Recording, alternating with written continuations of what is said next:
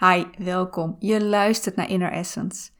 In deze aflevering 7 dingen waar jij mogelijk mee worstelt, die het gevolg kunnen zijn van emotionele verwaarlozing.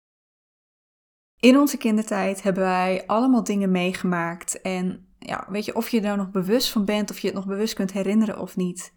Wij hebben allemaal dingen meegemaakt die pijnlijk voor ons zijn geweest. En dat kunnen hele kleine dingen zijn, kunnen hele grote dingen zijn. Maar alles wat jij hebt meegemaakt in jouw kindertijd, heb je niet altijd achter je gelaten. Ze zijn niet blijven hangen in jouw kindertijd. Ze hebben jou gevormd en jij hebt ze meegenomen naar jouw volwassen of jongvolwassen leven. Um, vaak gebeurt dat heel onbewust. Zeker als je niet direct weet wat de oorzaak is geweest uh, van die uitdagingen die jij hebt. En dat is vaak wat het geval is als je te maken hebt gehad met emotionele verwaarlozing. En op het moment dat je niet weet wat de oorzaak is, als je niet uh, terug kunt herleiden van, nou, weet je, het feit dat ik me zo onzeker voel komt door. Wat er dan vaak gebeurt, is dat je jezelf de schuld gaat geven. Dat je het gevoel hebt dat je beter zou moeten kunnen, dat er iets mis met je is. Want en dit is wat ik heel veel hoor bij mensen die te maken hebben gehad met emotionele verwaarlozing. Ik heb het zelf ook heel lang gezegd. Maar mijn jeugd was toch goed? Er was toch niks mis? Dan moet het toch wel mijn eigen schuld zijn dat ik, dat ik hier nu zoveel moeite mee heb. Nou, ik wil jou laten zien dat dat waar jij mee worstelt, dat dat niet jouw schuld is. Maar dat dat komt door de overtuigingen die jij, ja, die jij in jouw kindertijd hebt gevormd. Dingen die jij over jezelf bent gaan geloven, dingen die jij over de wereld bent gaan geloven, over anderen. Maar ook de strategieën die jij jezelf hebt aangeleerd om om te kunnen gaan met die worstelingen die jij in jouw kindertijd had en de worstelingen die je nu nog steeds hebt. In deze podcast leg ik de nadruk op uh, het mogelijke gevolg van emotionele verwaarlozing. En ik wil je daarmee inzicht geven in wat de oorzaak kan zijn van jouw uitdagingen. Zodat dat een aanknopingspunt kan zijn waarmee jij verder kunt. Waarmee jij verder kunt onderzoeken hoe jij voorbij die uitdaging gaat komen. En zodat jij jezelf niet langer de schuld geeft van wat er aan de hand is, van waar jij moeite mee hebt. Want het is niet jouw schuld. Nieuwsgierig of dit voor jou ook zo is, of dat jij kunt ontdekken waar jouw worstelingen vandaan komen, luister dan mee. Welkom bij Inner Essence, de podcast waar jouw essentie nog meer naar voren mag komen. Door te ontdekken wie jij diep van binnen bent en hoe jij wilt dat jouw leven eruit ziet. Omdat jij 100% jezelf mag en hoort te zijn. Het waard bent om zelf te bepalen hoe jij jouw leven wilt leven vanuit jouw ware essentie en jij alles in je hebt om dat leven waar te maken. Ben jij er klaar voor om samen met mij de ontdekkingsreis naar jezelf te maken? Zodat jij vol liefde voor jezelf en vol vertrouwen in jezelf jouw leven gaat leven zoals jij dat wilt? Blijf dan zeker luisteren.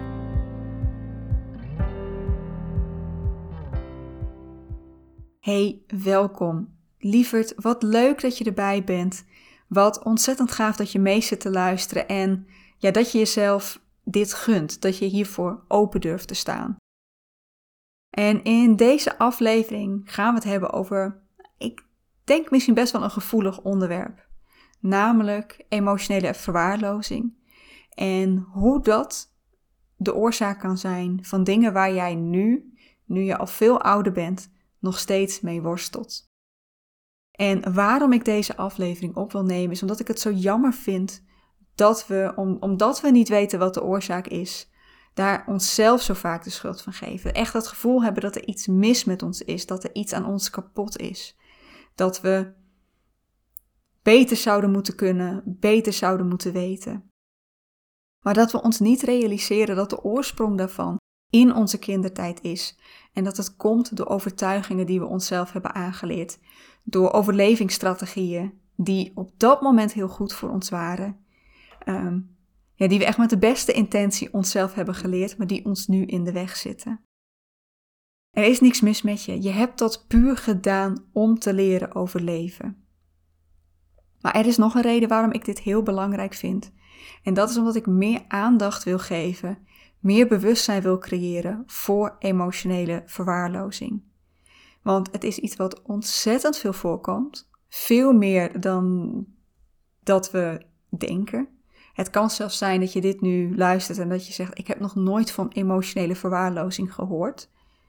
Het komt omdat het, het staat niet bij ons op de radar. We weten nauwelijks dat het gebeurt en daardoor is het zo onzichtbaar, terwijl het zoveel invloed heeft op ons leven. Ja, wat is dan emotionele verwaarlozing? Emotionele verwaarlozing is een vorm van, het woord zegt het al, verwaarlozing. En dan op emotioneel vlak. Er was onvoldoende ruimte voor jouw emoties. Of er was voor jou emotioneel geen, geen veilig thuis. En dat komt doordat jij ouders had, of opvoeders, verzorgers, um, jouw primaire verzorgers, uh, zoals ze dat in het, het, Amerikaans volgens mij wil zeggen, primary caretaker. Uh, want ja, we hebben niet allemaal onze biologische ouders als ouders gehad. Maar dat de mensen die er voor jou, toen jij baby was, toen jij kind was, waar jij afhankelijk van was, dat die er emotioneel niet voor jou waren. Omdat ze dat niet wilden of omdat ze dat niet konden. En heel vaak is dat omdat ze het niet konden. Ik wil dus ook niet dat we aan het eind van deze podcast de schuld bij al onze ouders neerleggen. Nee, zij hebben hun best gedaan, maar konden niet beter. Maar doordat die emotioneel veilige haven er niet was, heb jij niet om leren gaan met, jou, met jouw emoties. Heb jij, uh, was er voor jou geen veilige plek waar jij je kon uiten, waar jij met jouw emoties om kon gaan? Was er geen plek waar jij je gezien, gehoord, begrepen en misschien zelfs wel geliefd voelde? En als jouw ouders jou dat niet konden geven, heb jij al vanaf het begin een hele belangrijke connectie in jouw leven gemist. Want wat wij als kind nodig hebben, is een veilige hechting met onze ouders. En als zij dat emotioneel niet voor ons kunnen zijn, heb je dat nooit op kunnen bouwen. Het is echt dat je die, die emotionele ondersteuning is een primaire levensbehoefte. Als volwassene, maar zeker als kind. Um, nou ja, en daardoor heb jij je waarschijnlijk niet gezien, gevoeld, niet gehoord, niet begrepen, misschien wel niet gewaardeerd of geliefd. Uh, heb je het gevoel gekregen dat je er niet mocht zijn. En een van de dingen, en ik, ik, kijk, ik wil jou niks opdringen. Ik wil jou geen problemen aanpraten die er niet zijn. Uh, maar het komt gewoon zoveel meer voor dan we denken. En ik wil zo graag dat we ons daar bewust van worden. Maar een van de dingen waar je het bijvoorbeeld aan kunt zien, is hoe goed jij denkt dat jouw ouders jou kennen. Heb jij het gevoel dat jouw ouders jou echt kennen? En als je antwoord nee is, dan is de kans groot dat jij dus niet die veilige uh, haven thuis had. Die veilige plek voor jou als mens, als emotioneel wezen. En dan, ja, dat, dan heb je te maken gehad met emotionele verwaarlozing. Maar ik zei het al, we, we zijn helemaal niet zo bewust van emotionele verwaarlozing. We weten ook helemaal niet dat de problemen die we later in ons leven tegenkomen, daar hun oorsprong hebben. We, we hebben die koppeling niet gelegd. En dat het zo onzichtbaar is, komt ten eerste natuurlijk omdat een ja, emotie is niet tastbaar. Het is niet iets wat je met je blote ogen kunt zien. ja, je kunt zien dat iemand huilt, je kunt zien dat iemand boos is. Als ze het laten zien, der is. maar emotie is niet iets wat je aan kunt raken. Het is niet iets wat je met het blote oog kunt zien. En dat maakt dat we dus ook niet direct zien of het er wel of niet is. Andere vormen van, van verwaarlozing, als een kind onder voet is en je kunt de ribben tellen, dan kunnen we dat zien. Als een kind uh, ongewassen op school verschijnt, elke dag weer, of elke dag in kapotte, verscheurde kleding, dan weten we dat er sprake is van verwaarlozing. En zelfs dan willen we het nog niet altijd zien, hè? Want we zijn bang dat we anderen um, ja, onterecht beschuldigen. Maar emotionele verwaarlozing is nog moeilijker. En problemen die, die daaruit komen, hè, als een kind onhandelbaar is of als een kind zich heel erg terugtrekt, um, dan denken we vaak dat het aan het kind ligt, in plaats van dat het aan de omgeving thuis ligt. En hè, de, de tekenen, de, de, de problemen die ik straks ga behandelen, die zoeken we dan bij onszelf, in plaats van dat we gaan zien dat die komen uit ons verleden, uit onze kindertijd. We hebben die link niet gelegd en daardoor wordt het ja, ontastbaar, onzichtbaar.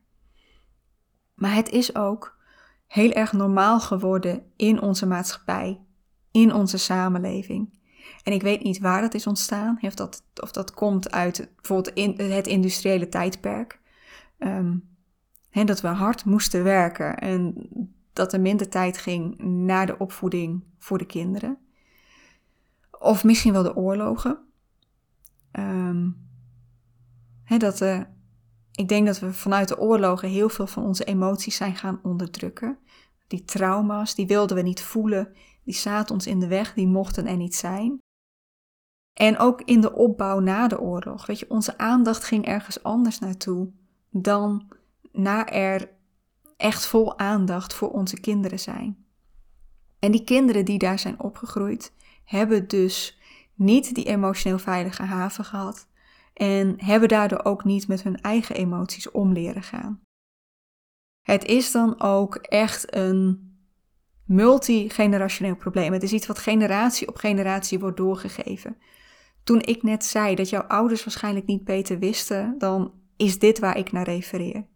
Het, jouw, jouw ouders hebben jou niet kunnen geven wat ze zelf niet hebben gehad, omdat hun grootouders hen dat niet hebben kunnen geven.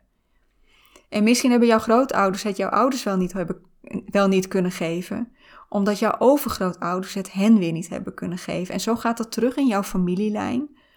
Het, totdat je op een punt komt, en ik weet niet waarin, als je dit herkent, waar in jouw familie dit zit. Ik weet ook niet waar in mijn familie het zit, want ik, ik heb dit ook meegemaakt.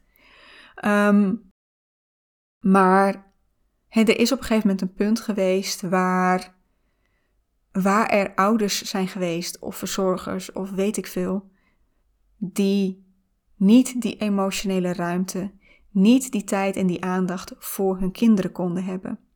Daar is het ontstaan en vanaf daar is dat generatie op generatie doorgegeven omdat we daar niet van konden helen, omdat we niet wisten dat dat was gebeurd, dat dat de oorzaak is. En wat we nu bijvoorbeeld heel veel zien, als het gaat om emoties, is dat onze ouders er bij ons niet voor open konden staan. Ze werden bijvoorbeeld genegeerd. Of ze werden afgekeurd. We mogen niet boos zijn, we mogen niet verdrietig zijn. En in onze maatschappij is een soort van beeld ontstaan dat als je niet voelt, als je, hè, als je bijna gevoelloos bent, dan ben je sterk.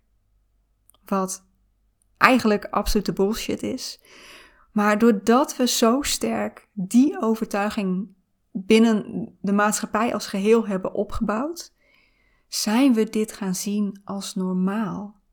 En um, ja, wat ik heel vaak zie, volgens mij noemde ik het net ook al in de intro, en ik heb dit zelf ook heel lang gedaan, is zeggen: Maar ik heb toch een hele goede jeugd gehad. Ik heb toch een hele normale jeugd gehad. ik, ik, ik, ik had een bed om in te slapen. Ik had kleding om aan te trekken. Er stond eten op tafel. Ik kon naar school. Ik heb toch niks gehad om over te klagen. En dat is iets wat je heel veel mensen die met emotionele verwaarlozing te maken hebben gehad, hoort zeggen. Omdat we het gewoon niet weten. Nou, er is een vraag geweest van, of die ik heb geleerd van Gabor Mate. En Gabor Mate is een arts uit Canada. Uh, ondertussen is hij volgens mij wat, wat, uh, wat, wat zijn dokterschap betreft, is hij met pensioen. Maar uh, hij houdt zich nu heel erg bezig met de geestelijke gezondheidszorg. En vooral ook dat hoe wij onze mentale gezondheid hebben ingericht in onze maatschappij, dat dat niet normaal is. Um, hij is onder andere de schrijver van het boek, van het boek The Myth of Normal. Ik denk dat hij in het Nederlands de mythe van het normaal of zo heet, maar ik heb hem in het Engels gelezen. En wat hij zegt is de vraag die hij altijd stelt aan mensen die dus inderdaad uh, met dingen worstelen, die hun uitdagingen hebben, maar die wel zeggen: Maar ik heb een hele goede jeugd gehad. Die stelt hij een vraag. En die vraag is: hij bestaat uit twee delen. Het eerste deel is: Heb jij als kind wel momenten meegemaakt dat jij ja, je overweldigd voelde. Dat je werd overspoeld door, door een emotie. Weet je, dat je heel erg boos was, heel erg gefrustreerd of heel erg bang. En, en dat je eigenlijk iemand nodig had om op terug te kunnen vallen.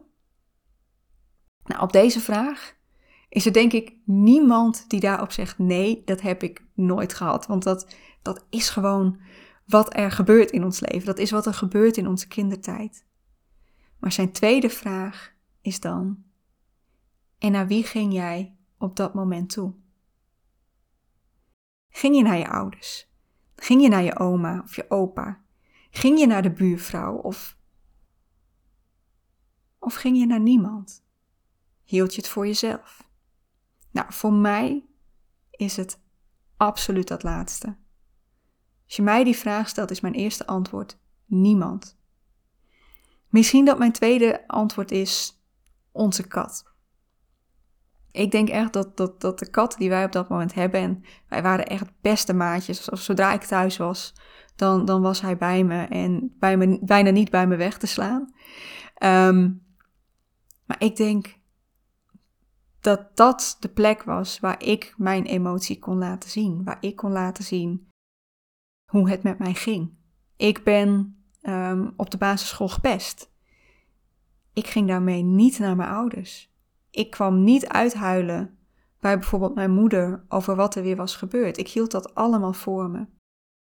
En als dat zo is, ook dan weer, dan is de kans groot dat je te maken hebt gehad met emotionele verwaarlozing.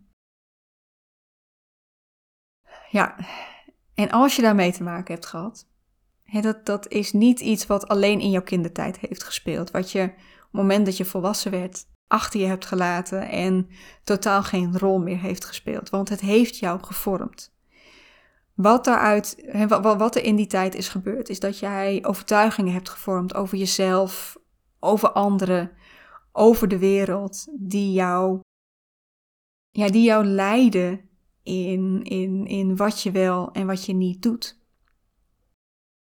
En je hebt strategieën ontwikkeld om ermee om te kunnen gaan. Om jezelf veilig te houden. En overtuigingen kunnen zijn: ik doe er niet toe. Ik ben niet belangrijk. Niemand geeft om mij. Um, strategieën: je onzichtbaar maken, jezelf wegcijferen, uh, moeite hebben met het aangaan van relaties, omdat er een stukje vertrouwen mist misschien. Ik wil een aantal van die worstelingen wil ik met jou doornemen in deze podcast. Het zijn er in totaal zeven die ik met je wil doornemen. En ik wil jou laten zien hoe emotionele verwaarlozing daar de oorzaak van is. Zodat, ik, ik, zodat het jou inzicht kan geven in wat de oorsprong kan zijn van jouw uitdaging, van jouw worsteling. En je van daaruit verder kunt. Want als je die onderliggende strategieën leert kennen, als je die onderliggende overtuigingen weet, kun je daarmee aan de slag.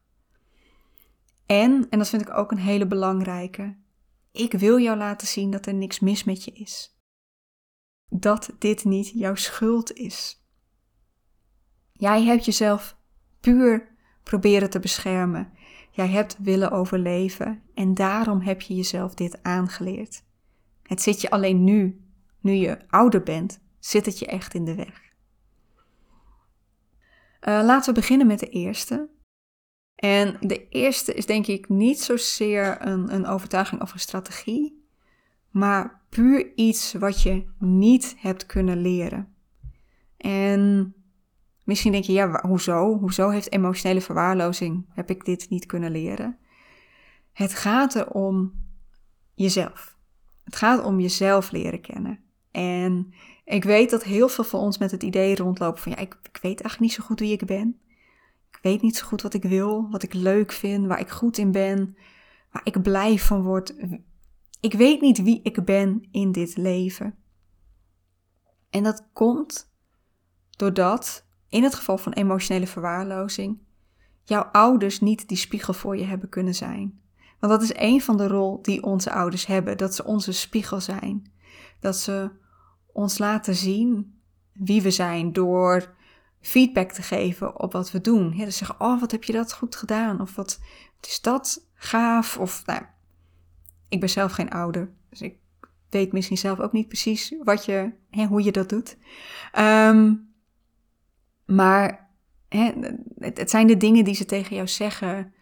Uh, het feit dat ze bijvoorbeeld met jou in gesprek gaan over hoe jouw dag is geweest, dat ze daar interesse in toonden en dat je van daaruit leerde, oh dit vond ik wel leuk, dit vond ik niet, niet leuk. Die, hier was ik wel goed in, hier was ik niet goed in. En dat daar ruimte voor is, dat daar objectieve ruimte voor is. Niet dat ze uh, jou in een bepaalde richting hebben proberen te ja, duwen, zal ik maar zeggen. Hè, dat, dat ze bepaalde gedragingen van je afkeurden omdat ze vonden dat je anders moest zijn, maar dat ze jou echt objectief lieten zien. Dit is wie je bent. En dat is goed.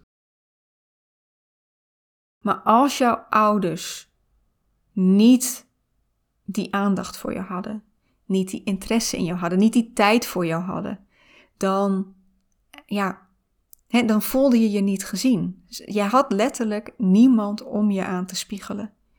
En daardoor heb je jezelf niet kunnen leren kennen.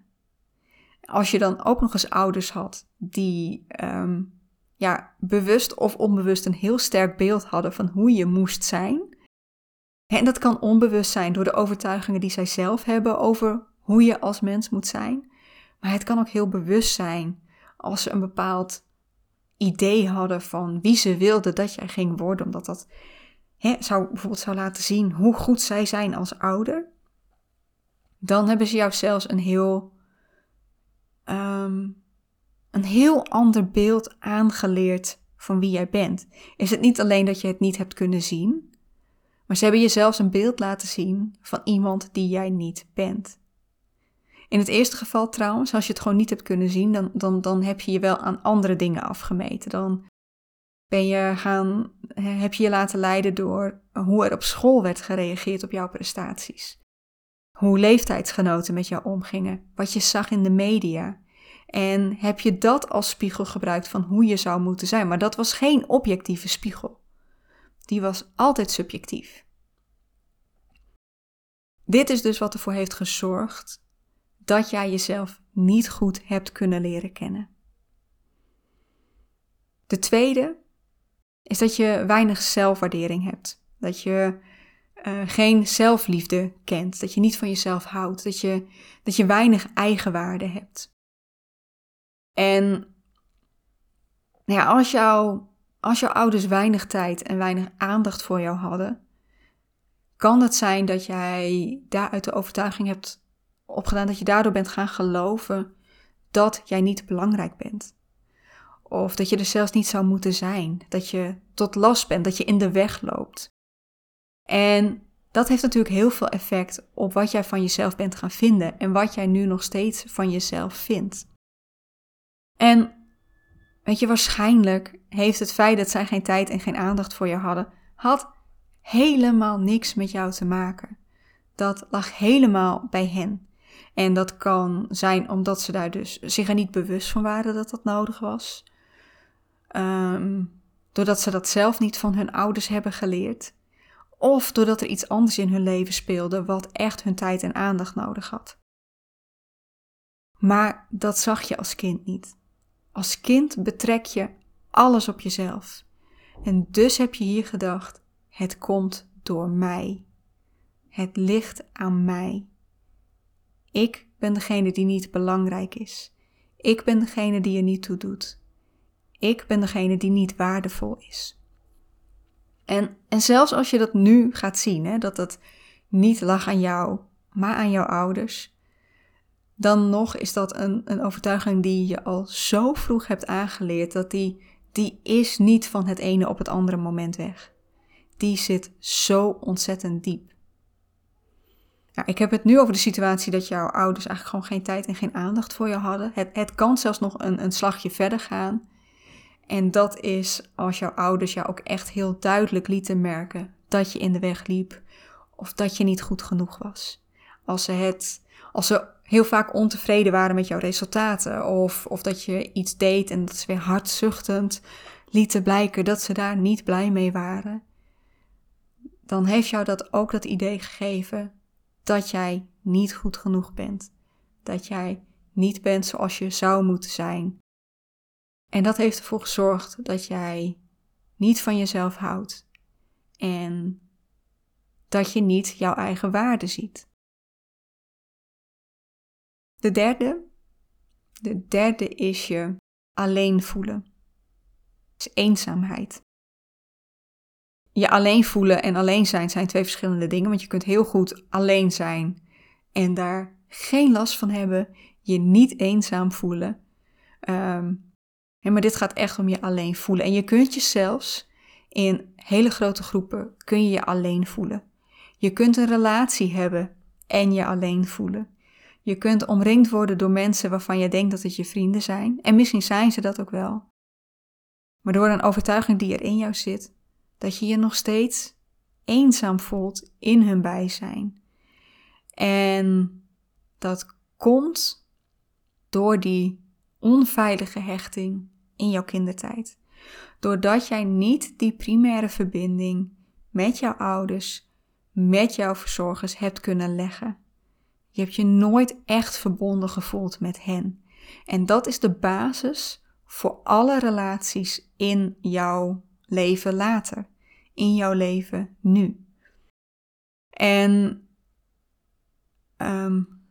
en ja, je hebt dat zelf niet ervaren als kind. Je weet niet hoe een veilige hechting moet voelen. Je hebt misschien ook geen goed voorbeeld gehad van jouw ouders, ook niet over hoe zij relaties aangingen. Want emotionele verwaarlozing is vaak niet alleen beperkt tot jou. Hè? Dat is ook iets wat in het leven van jouw ouders een grote rol heeft gespeeld. Kan bijvoorbeeld zijn dat jij ouders had die gescheiden waren. Die dus, waar, je helemaal geen liefdevolle verbinding van jouw moeder en jouw vader met elkaar of met een ander hebt gezien.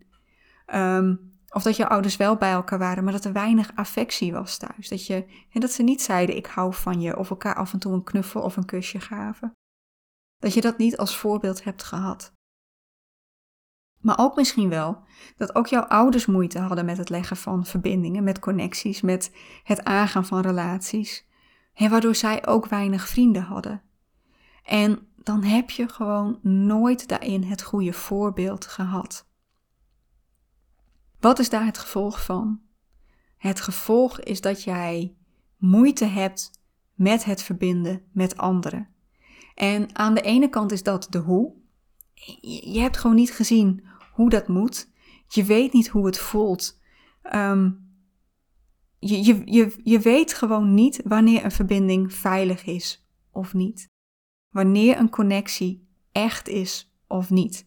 En ik zei net, het kan zijn dat jij vrienden hebt die inderdaad hele goede vrienden zijn. Maar doordat je niet weet hoe dat voelt, durf je daar niet dat niet te zien als een veilige verbinding. En daar zit ook het tweede. Je hebt weinig vertrouwen in relaties. Want je hebt niet gezien hoe dat werkt.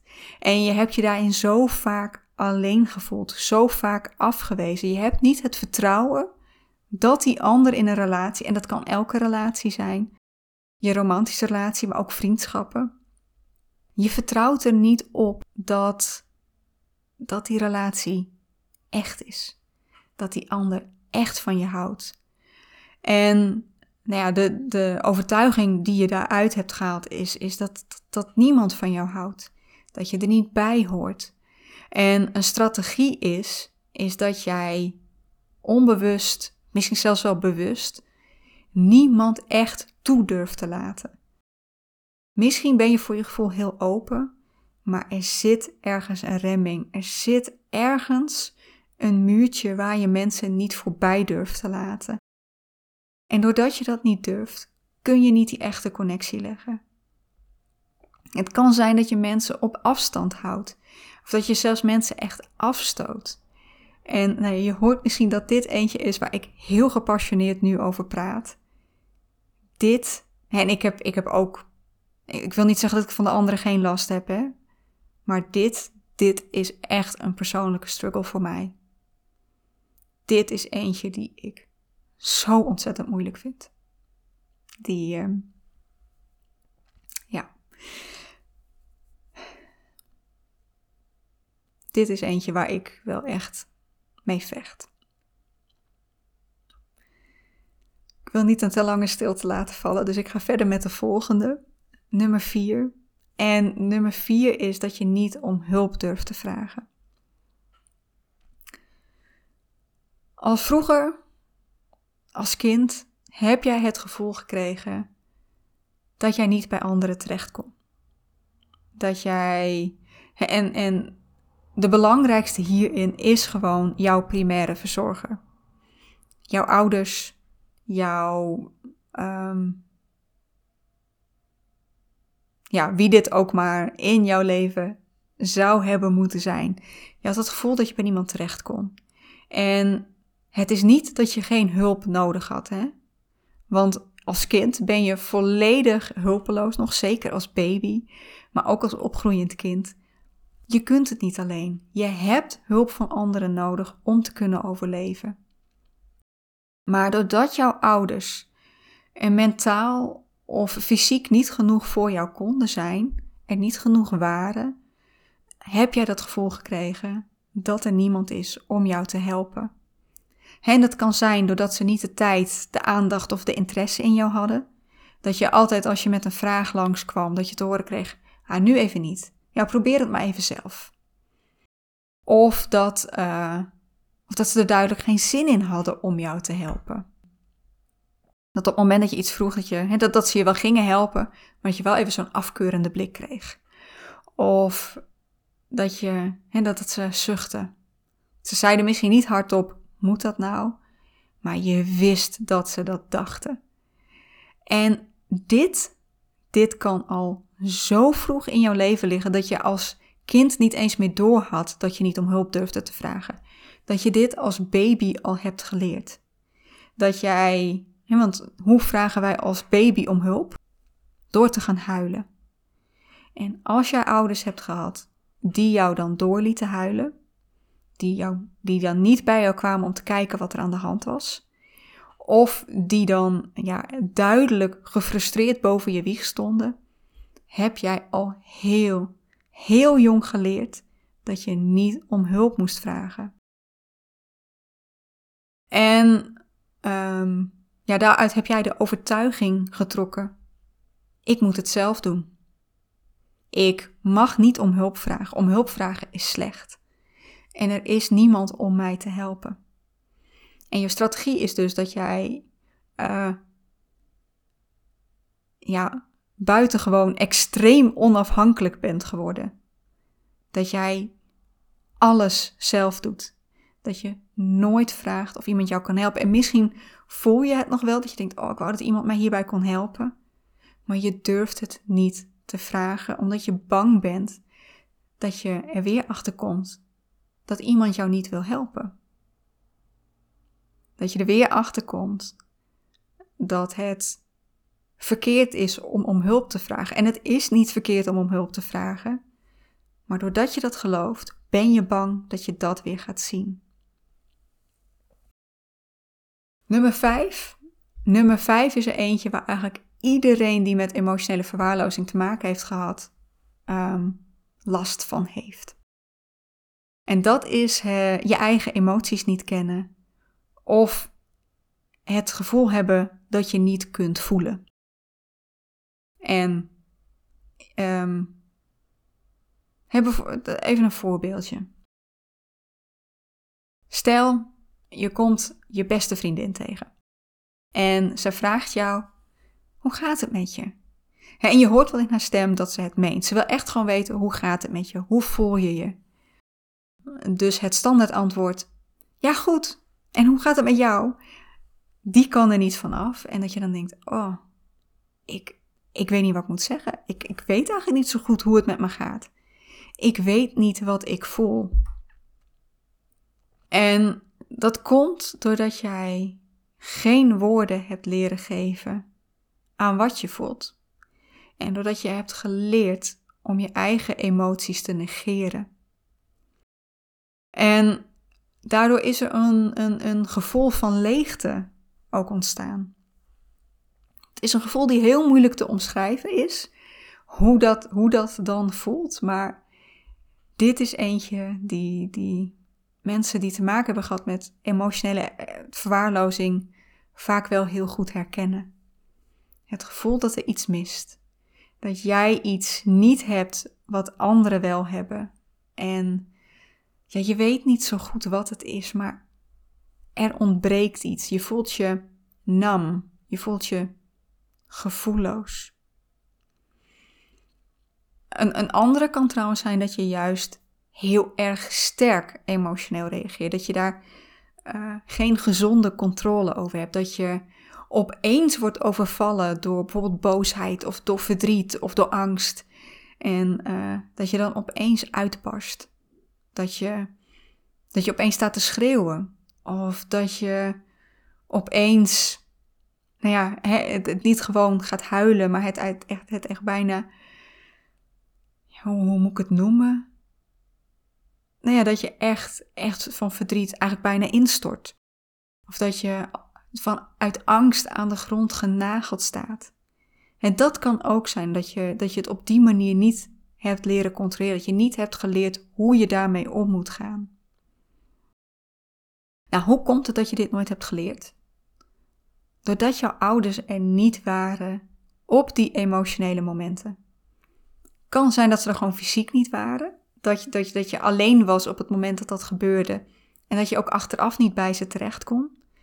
Kan zijn dat ze er fysiek niet waren, omdat ze je wegstuurden op het moment dat jij emotioneel werd. We kennen het allemaal dat een boos kind naar zijn kamer wordt gestuurd en pas terug mag komen als het zich weer normaal kan gedragen. Nou, dit kan ook gebeuren in het geval van een kind wat huilt. Dat, dat de ouders uh, ja, eigenlijk zeggen: ga maar even naar buiten. Um, ga maar even naar je kamer. Huil daar maar even uit. Maar val ons daar niet mee lastig. Dat is de boodschap die eronder zit. Maar het kan ook zijn dat jouw emoties gewoon werden genegeerd. Er werd niet naar gevraagd hoe je je voelde. Op het moment dat ze wel konden voelen dat je boos werd of een beetje verdrietig was, een beetje bang, werd daar gewoon niet op ingegaan. Het was er niet. Of het werd gewoon afgekeurd. Ja, weg worden gestuurd is ook een vorm van afkeuring. Maar het kan ook zijn dat je heel vaak hoorde: Nou, je hebt niks om boos over te zijn hoor. Of, ach, het valt allemaal wel mee. Niet zo verdrietig zijn, het gaat wel weer over. Er is niks aan de hand. Jouw emoties mochten er niet zijn en door hen heb je niet geleerd om daarmee om te gaan. En dat komt doordat jouw ouders het ook niet wisten. Jouw ouders hebben dit ook niet geleerd. Zij hebben ook geleerd om hun emoties te onderdrukken. Of je hebt van hen ook het slechte voorbeeld gekregen, waardoor ze opeens in woede uitbarsten, of opeens stonden te janken, of uh, opeens vanuit angst aan de grond genageld stond. En jij leerde: emoties zijn gevaarlijk. Ik mag ze niet voelen. Het is gevaarlijk om emotioneel te zijn. Ik kan ze maar beter gaan negeren. Ik kan ze maar beter wegstoppen. Dat is jouw overlevingsstrategie geworden. En die heb je zo sterk doorgevoerd dat je nu misschien zelfs het idee hebt dat je niet meer voelt.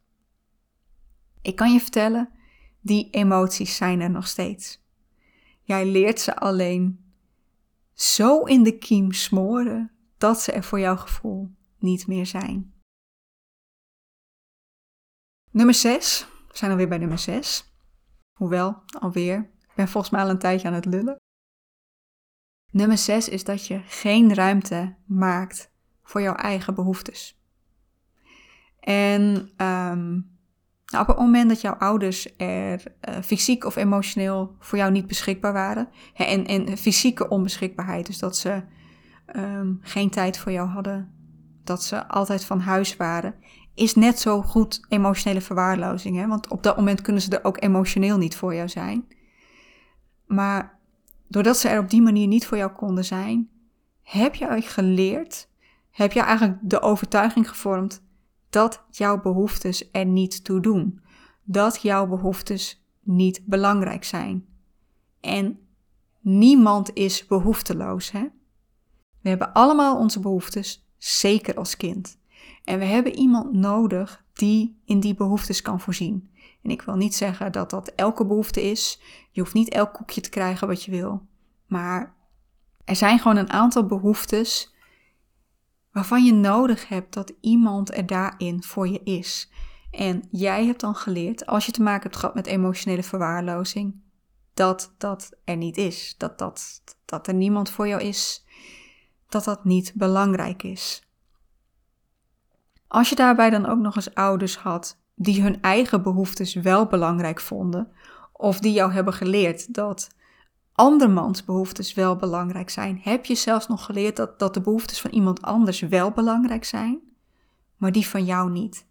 En het gevolg is, en dat zijn een aantal strategieën eigenlijk die je hebt kunnen vormen hierdoor, en misschien heb je ze wel allemaal gevormd, maar is dat jij niet zo goed weet wat het nou is wat jij nodig hebt. Ja, dat is eigenlijk vergelijkbaar met die emoties ook. En je hebt jezelf geleerd om dat weg te stoppen, om het gewoon maar niet te zien, want dat is veiliger. Maar ondertussen, op het moment dat er niet aan zo'n eh, behoefte wordt voldaan, ook, als, ook al heb je geen idee om welke behoefte het op dat moment gaat, je voelt wel die frustratie. Je voelt dat er, dat, dat er ergens iets schuurt. Je hebt alleen geen idee wat het is. Een tweede strategie is dat je altijd hebt geleerd om voor anderen klaar te staan, om in de behoeftes van iemand anders te voorzien, ten koste van jezelf. Jouw eigen behoeftes doen er niet toe, maar die van iemand anders die zijn wel belangrijk. Daar moet je aan voldoen. En de derde, en er zijn er misschien wel meer, maar dit zijn nu zo even degene die bij mij opkomen. De derde is dat je je eigen grenzen niet, niet aan kunt geven of niet aan durft te geven. Misschien net zoals die emoties die je, die je denkt niet te voelen, of die behoeftes die je niet denkt te hebben. Je weet misschien niet eens wat jouw grenzen zijn. Maar ze zijn er wel en ook hier voel je weer die frustratie als iemand er overheen gaat. Maar je durft ze niet aan te geven omdat jij het gevoel hebt dat die behoefte er niet mag zijn. En ik denk dat een wens die hier heel erg achter zit, is geaccepteerd worden. Is geliefd en gewaardeerd worden. En dat kun je door vooral te niet te laten zien dat je heel veel nodig hebt en er wel voor anderen te zijn. Maar ondertussen cijfer je jezelf weg. De laatste. De laatste is dat jij waarschijnlijk een hele sterke innerlijke criticus hebt. En ja, die kan ook door hele andere dingen ontstaan zijn. Dus er zijn verschillende oorzaken voor. Dat kan zijn door, door school, hoe daar werd gereageerd op, op wat je bereikte. Uh, hoe je leeftijdsgenoten met je omgingen. Wat je zag in de media. Maar ik denk nog steeds dat jouw thuisbasis daar een hele belangrijke invloed op heeft. Dat daar de basis ligt. Als jij een, een emotioneel veilig thuis had, waar je gewoon mocht zijn wie je was, waar alles er mocht zijn, waar je werd gezien, gehoord, begrepen, dan hebben school, jouw leeftijdsgenoten en de media veel minder invloed op je. Maar was die veilige haven er niet, dan hebben ook school, ook je leeftijdsgenoten ook de media, die invloed op je gehad.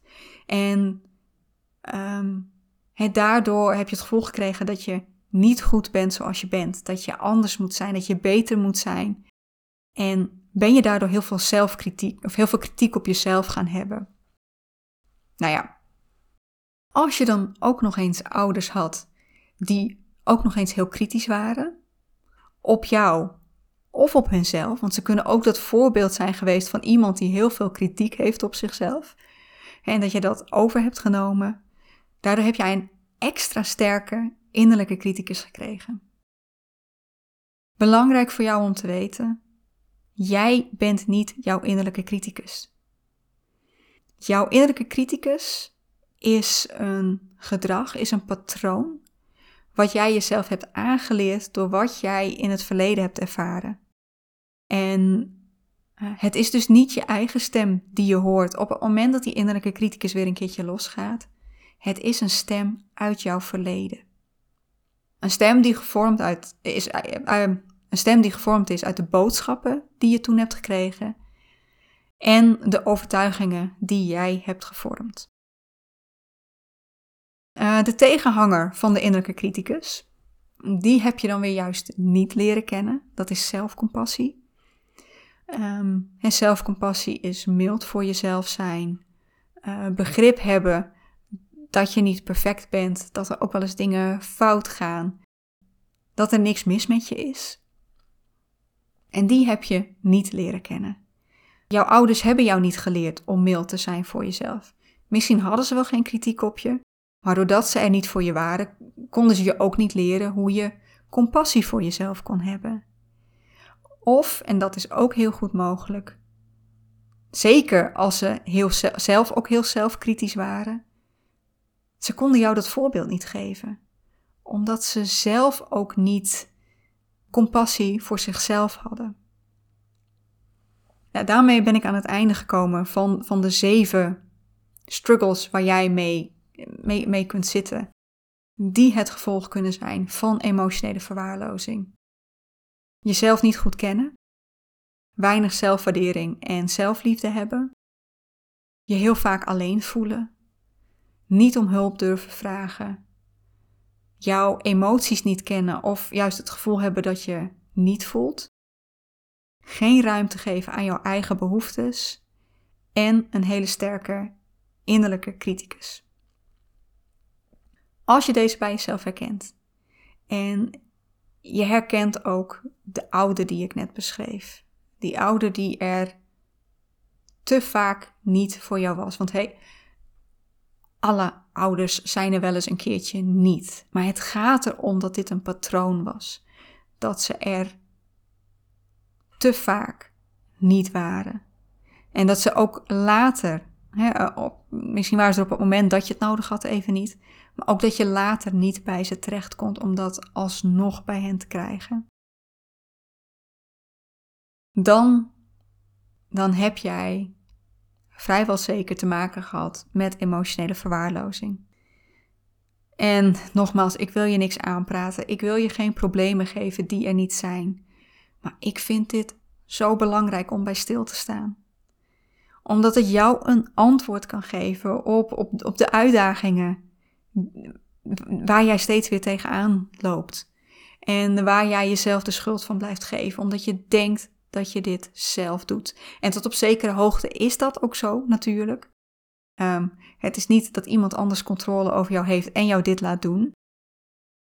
Maar jij wordt gecontroleerd door al die ervaringen in jouw verleden. Door de, uit, of door de overtuigingen die jij jezelf in die tijd hebt aangeleerd. Door de strategieën die jij jezelf hebt aangeleerd om jou als kind te beschermen. En die er nog steeds zitten, die je nu in de weg zitten. Maar er is nog een reden waarom ik dit zo belangrijk vind. En dat is omdat ik vind dat we hier ons meer bewust van mogen worden. Want doordat we ons er niet bewust van zijn, blijven we dit doorgeven aan de volgende generatie. En ik weet dat ik daarmee misschien een, een schuld bij je neerleg. Dat is niet mijn bedoeling. Ik geloof echt dat jij handelt vanuit jouw beste kunnen, vanuit jouw beste weten. Maar jij hebt dit vroeger niet geleerd, waardoor jij het nu weer niet door kunt geven. En als we ons daar bewust van worden en als we zien hoe we dat wel kunnen doen, kunnen we het hier stoppen. Kunnen we stoppen met het doorgeven aan de volgende generatie? En ik heb hier geen hapklaar antwoord voor, geen hapklare oplossing. Uh, dit is ook iets wat een heel proces is wat we zelf nog mogen doorgaan, maar waar we wel mee kunnen starten, zodat de pijn voor de volgende generatie minder wordt. Maar door de tijd en de aandacht te hebben voor onszelf, we mogen onszelf weer gaan zien voor wie we zijn in onze emoties. Maar ook door die tijd en de aandacht bewust te gaan hebben voor onze kinderen en hen te laten zijn wie ze willen zijn door hen te helpen door de struggles waar ze tegenaan lopen. En door hen al hun emoties te laten voelen die ze te voelen hebben. Nou ja, ik zei al, ik heb geen directe oplossing voor je. En dat komt denk ik ook doordat, weet je, ik, ik heb hier ook mee te maken gehad. Ik, ik ben hier tot op zekere hoogte ook nog steeds zoekende in. Maar wat ik je heel graag mee wil geven, is dat je je mag realiseren dat dit niet jouw schuld is. Dat er niks mis met je is. Dat jij jezelf dit hebt aangeleerd om te kunnen overleven, om jezelf te beschermen. En nog eentje, je bent hierin niet alleen. Ik geloof heel eerlijk gezegd dat bijna alle struggles waarmee wij te maken hebben als volwassenen, al onze onzekerheden, al onze issues met niet onszelf durven zijn, of niet om hulp durven vragen, of, of, of niet onze grenzen aan durven geven, niet onszelf te durven laten zien aan de buitenwereld, komt hieruit. Komt uit een onveilige hechting in onze kindertijd. Uit dat gebrek aan emotionele ondersteuning. En ik geloof dat, dat hiermee dus echt ontzettend veel mensen zijn die hier, mogelijk net als jij, mee te maken hebben.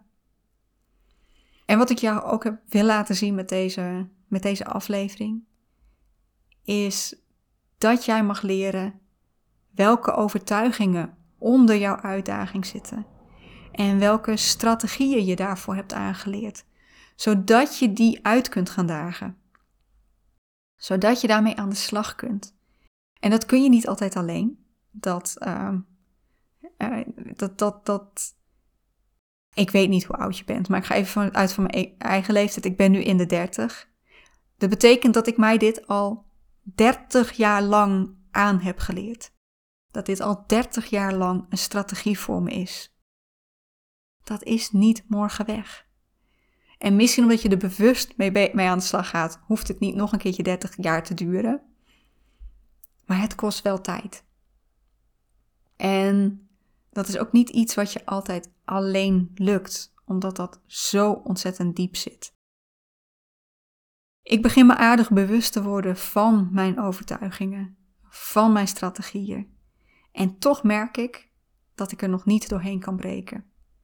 Daarom sta ik ook weer op het punt om daar hulp bij te gaan zoeken, om iemand te vinden die mij daarmee kan helpen. Zoals jij dat ook voelt, ga dan op zoek naar iemand, naar een coach, naar een therapeut. Iemand die jou hiermee kan helpen en waar jij een goed gevoel bij hebt. Ehm, het kan zijn dat vertrouwen echt een issue voor jou is, dat je dat moeilijk vindt.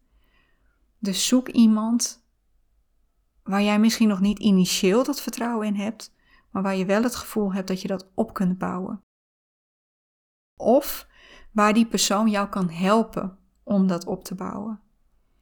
Want ja, ik, ik wil hier zelf heel graag van bevrijd worden. Ik merk dat het mij nog tegenhoudt in hoe ik mezelf laat zien aan de wereld. Eh, in de relaties die ik aanga. En ik wil daar heel graag voorbij. En dat, dat gun ik jou ook. Dat, dat, dat wens ik ook voor jou. Dus ik, ja, ik kan niet anders zeggen dan dat ik hoop dat je hiermee aan de slag gaat. ik hoop dat ik jou met deze aflevering inzicht heb kunnen geven in jezelf. Ook als jouw conclusie is: dit heeft niet voor mij gespeeld. Want ik zeg niet dat we allemaal met emotionele verwaarlozing te maken hebben. Gelukkig niet. Dus misschien heeft dit wel helemaal niet voor jou gespeeld. Ben ik ontzettend blij voor je. Maar ook dat is informatie waar je iets aan hebt. Ook als emotionele verwaarlozing niet voor jou speelt, heeft dit jou wel inzicht kunnen geven in misschien overtuigingen die je wel hebt, in strategieën die jij jezelf hebt aangeleerd, wat voor andere reden je daarvoor ook hebt. En ook voor jou geldt, die kun je uitdagen. Daar kun je mee aan de slag. Ook dit is informatie. Um, ja, ik ga afronden. Lieverd, dankjewel. Dankjewel dat je erbij was. Dankjewel dat je het zo lang met mij hebt uitgehouden, want ik zie dat ik volgens mij al bijna een uur bezig ben. Dit is echt weer een van de langere afleveringen die ik heb opgenomen. Ik had niet voorzien dat die zo lang zou duren.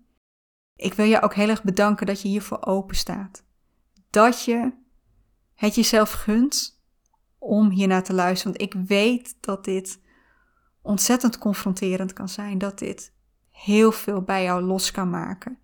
Als dat het heeft gedaan, ehm, neem dan ook nu, nu deze aflevering afgelopen is, zet alles even uit. Neem de tijd voor jezelf. Wees er even voor jezelf. Voel bij jezelf wat heb ik nodig. Ook al vind je het heel moeilijk om in je eigen behoeftes te voorzien. Maar geef het jezelf. En, en voel even wat er te voelen is. Ben je boos? Wees dan gewoon even lekker boos. Maak dit je verdrietig. Voel dat dan. Want hier mag je even boos om zijn. Hier mag je verdrietig om zijn. Ook al is het niet jouw schuld, ook al is het niet de schuld van jouw ouders, het is je wel overkomen. Je hebt dit meegemaakt. En de emoties die daarbij horen, mag je, mag je doorheen. Ik ga afscheid van jou nemen. Ik vond het ontzettend tof dat je erbij was, dat je hiernaar hebt geluisterd.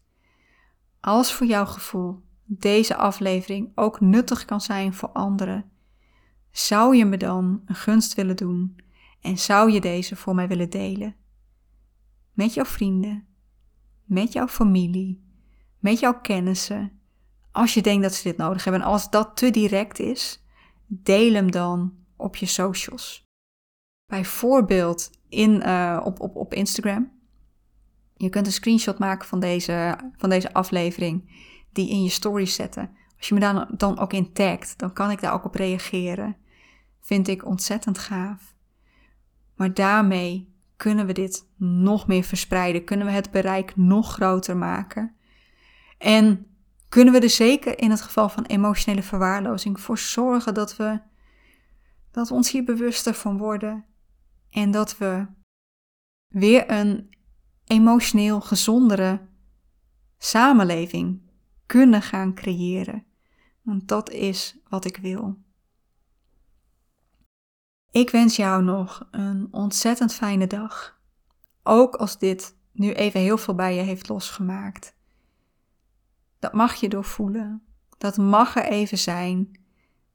Maar geloof me, na regen komt er ook weer zonneschijn. Een emotie duurt niet eeuwig. Hij gaat weer voorbij. Dus geniet van je dag. Geniet van je avond. Geniet van je nacht. Welk tijdstip het op dit moment ook maar is. Ga iets doen waar je zin in hebt. Waar je, ja, waar je eventjes jezelf blij mee kunt maken. Dat is wat ik voor jou wens. Dank je wel. En ik, ik hoop dat je de volgende keer weer bij bent. Dat ik jou weer mag verwelkomen bij de volgende aflevering van Inner Essence. Tot dan.